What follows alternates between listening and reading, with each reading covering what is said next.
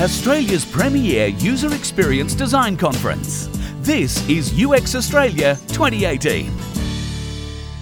Cornelius Rachieru is the founder of Canadian UX consultancy Amplitude, where he explores his fascination with the politics of design and is uh, one of the many uh, speakers and workshop facilitators here at UX Australia 2018. Cornelius, welcome.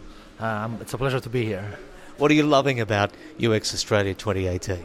Um, the community. I think uh, Melbourne in itself as a, as a city, and then the entire Australian US com- community that I met for the first time uh, this year is absolutely fantastic. It's warm, very welcoming.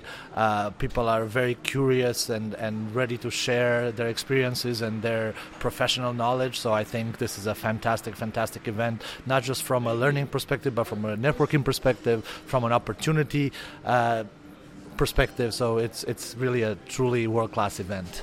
Thank you. And um, uh, is that what you're finding about the Australian audiences? All of those sort of the, the, the, curious nature, or is, is that pretty much universal, or are we unique in some aspects? I think it's it's there's something unique about Bel- Melbourne, and I don't know what it is. It's not my first time in Melbourne. Uh, it's my first time speaking at the conference in Melbourne, and uh, and I found this out the first time around, and I was wondering if it was just you know me, my euphoria of being in Australia for the first time, the first time around. But no, it's actually there's something about this audience, something about the people, and there's something about the community that I mean, this is the 10th anniversary of of UX Australia, so a lot of these people that I mean, a lot of people that I talk to, they've been here, you know, if not all 10 years. They've been here eight of the 10 years, seven of the 10 years, right? So, so, so it's clearly a community that was fostered and a community that was, um, you know, helped to get to this point. It's like a convention in a way, isn't it? Meeting up year after year. Right. Yeah. That's that's a nice way of putting it. Uh, as I mentioned at the start, you are the uh, founder of Canadian UX consultancy Amplitude. What what's your company focusing on at this point? Um, right now, we typically focus on enterprise scale projects. Uh, we do uh, we do work with, with a number of sort of larger corporations, and so we sort of help them out through through a lot of UX and you know ecosystem related problems. Um, I'm doing some work right now with with a driverless car company. Uh, I'm doing some work right now with uh, with a company that does uh, scientific instruments. You know, so so we're helping them out from a roadmap perspective. We're helping them out from a from a product design perspective, and we're just helping them out from a strategy perspective, business strategy as well as design strategy. It's quite exciting uh, the, the times in which we live at the moment because it's opening up there's so many opportunities. You know, if you look at transport, there with very few changes apart from new model cars for many years, but now that's opened up so many possibilities for design users. That's right, and and the funny the funny part about the transportation industry uh, is that it's one of the most forward-thinking industries. So when I when I work with with uh, the transportation company that I was referring to, uh, they don't care about what's going to happen this year or next year. They they care about what's going to happen in five years, in seven years, in ten years, right? So so it's in a way it's it's exciting. In a way, it's also really scary because we're trying to design for something that we don't know what it is, right? So kind of. That's part of the fun, I guess, isn't it? It's a lot of fun. Yeah, I'll, I'll, I'll admit that much. Being in a creative environment. What if we take this approach? What if we do that? And uh, that's, I guess, part of the joy, isn't it? Working in this sector is that it gives you the the license to be creative in so many ways. It's true, but we also have to be careful that we deserve that license, and we have to be careful that we don't abuse that license because I, I, also find that being that that we are in an exciting time and being that there are a lot of new entrants in the field, uh, you know, it's it's it's becoming a little bit more difficult to identify the qualified people in the field versus the. Uh, for lack of a better word, imposters. Understand. Now, um, you also held a workshop as part of UX Australia 2018, and the topic of your workshop was mapping multi-channel ecosystems. Is is this the, the reason being is that we're kind of multi-device users today with multi-screens and, and that can be challenging for, for many of us so device ecosystems are, are one aspect of it but typically i mean the reason i've gotten into this work is uh, because traditionally designers have worked on products. We've worked on websites, we worked on apps, we worked on you know IoT things, but um, as as designers are becoming more and more involved with strategy, with, with company strategy, with business strategy, so to speak. Um, the, the tool sets that we have, which are you know sketching, wireframing, you know prototyping, um, those don't scale up quite as nicely when we're talking about entire company offerings. So we need to adapt our tool set a little bit and learn some new tricks. And one of these new tricks is ecosystem mapping. So uh, the, the, the flavor of ecosystem mapping that, that, that, I'm teaching, that I've been teaching at UX Australia, is called uh, service ecosystem mapping, and it's basically understanding, like, t- taking a 10,000 view at the landscape of um, like the business landscape of a company and understanding the services that are being provided within that ecosystem, understanding sort of the primary uh, service clusters, the secondary service cluster, ter- tertiary service clusters, and then understanding what the boundaries of those ecosystems, what opportunity for growth there are there, as well as applying the right lenses to the ecosystem in order for you to answer critical business problems. So typically designers have been working on design problems. Now we're moving more into strategy problems and business strategy problems. And I think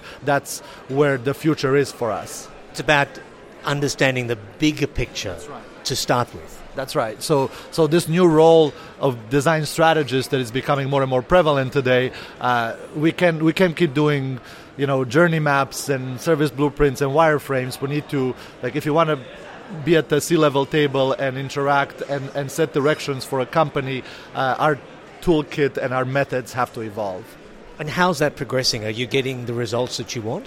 Absolutely, I, I think so. So uh, my method is one method. There's there, there's a couple of other guys um, that have written, recently written a, a book about. Um, you know, that has a lengthy chapter about uh, ecosystem mapping, and they have a bit of a different method. But I think um, you know, going to a lot of conferences these days, a lot of people are talking about ecosystem. A lot of people are scaling up the problems that they're trying to solve. So I think this is this is a very very big theme for the past year or so in the industry.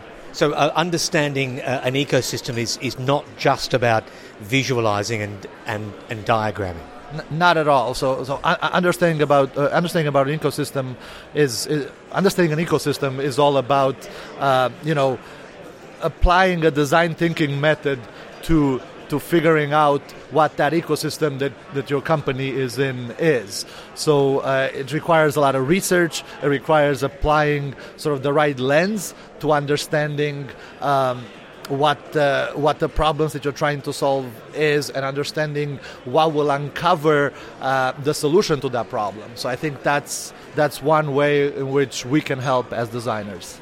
And at the workshop, what what reaction did you get from those who participated?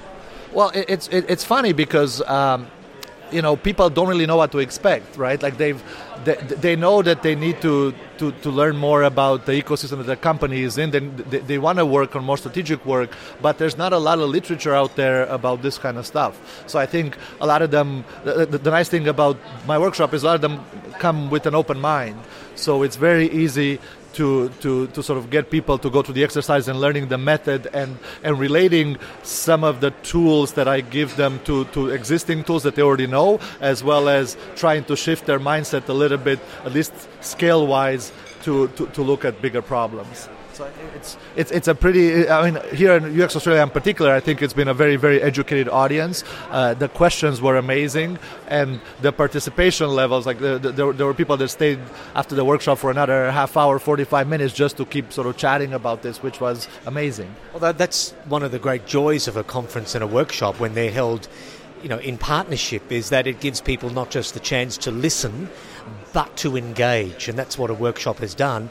And the fact that they, you know, they were keen to ask more questions and curious about its direction, and I guess how they can apply apply it to their work.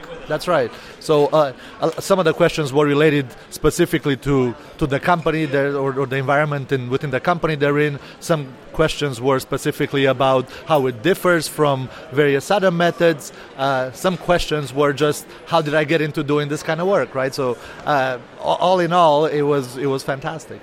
How did you get into doing this kind of work? Um, I just uh, again I, I, had a client that, that was asking me for a specific problem that I felt that the tools that I that I use and the, the methods that I knew were not quite able to give me the answer. And I started doing some research, and I, and I stumbled across uh, systems thinking.